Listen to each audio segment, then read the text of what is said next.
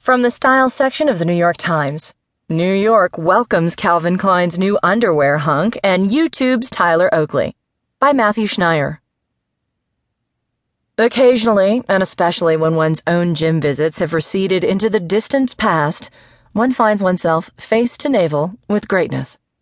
In this case, the man on the plinth in the rose gold metallic leather pants, topless save for a gold amulet on a chain around his neck this being naturally a presentation of what Calvin Klein was calling formal wear, was Mitchell Slaggert of Fayetteville, Georgia. Slaggert, 21, is the new face and chiseled body of Calvin Klein Collection and Calvin Klein underwear.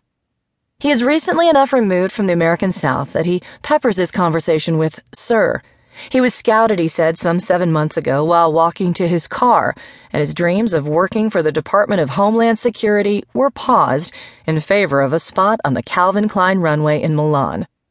In the months since, Slaggert has appeared in magazines, including the German edition of GQ Style and the Italian edition of Vogue, on more runways and in the ad campaign for Dsquared2.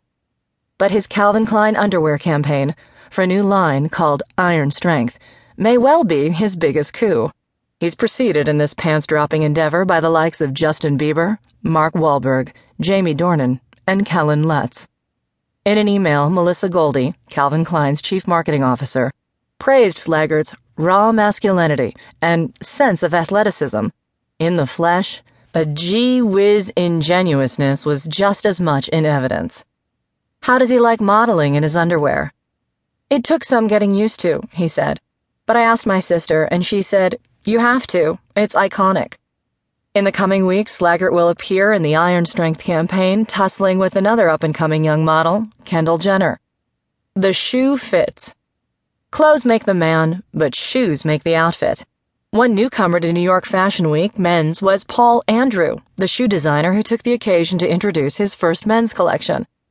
Actually, this is not my first foray into men's, Andrew clarified. It is the first with his name attached. Andrew is an industry veteran, having designed shoes for Alexander McQueen in London in the 90s. It was a little rough around the edges, and for Calvin Klein in New York. His first collection has already attracted interest from key stores worldwide, despite, or because of, its heady price point, from $595 to $1,295.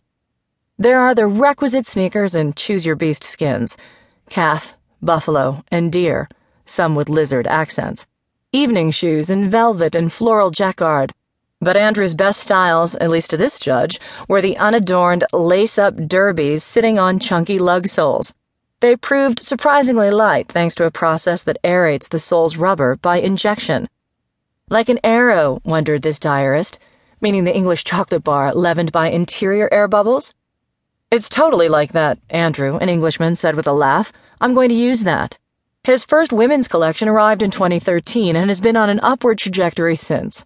He won the CFDA Vogue Fashion Fund Award in 2014 and last year was nominated for the CFDA Swarovski Award for accessory design. The time seemed ripe for men's. I didn't want to get too far down the line and stuck in this stigma of being a woman's brand, he said. If you look at some of the more established shoe brands that are doing women's, it's more difficult for them to segue into men's because no self respecting straight guy is going to. He chose not to finish that impolitic thought and switched gears. It's a selfish thing, also, he said. I couldn't find shoes that I really liked, so why not make them? A YouTuber in the front row.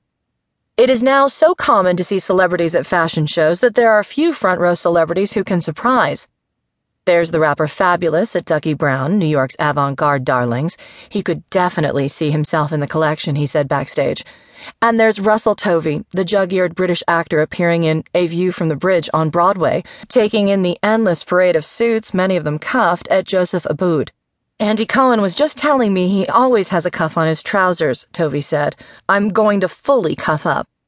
So by the time Todd Snyder had his weekending show on Thursday night, with a full bench of its front row dedicated to young actors and stars, jadedness had set in. There sat Darren Criss, of Glee, and Tyson Beckford, of Make Me a Supermodel, as well as assorted cast members from Boardwalk Empire and Shadowhunters. One who stood out was a rubber faced man in oversized black glasses who did not send shocks of recognition through the fashion crowd.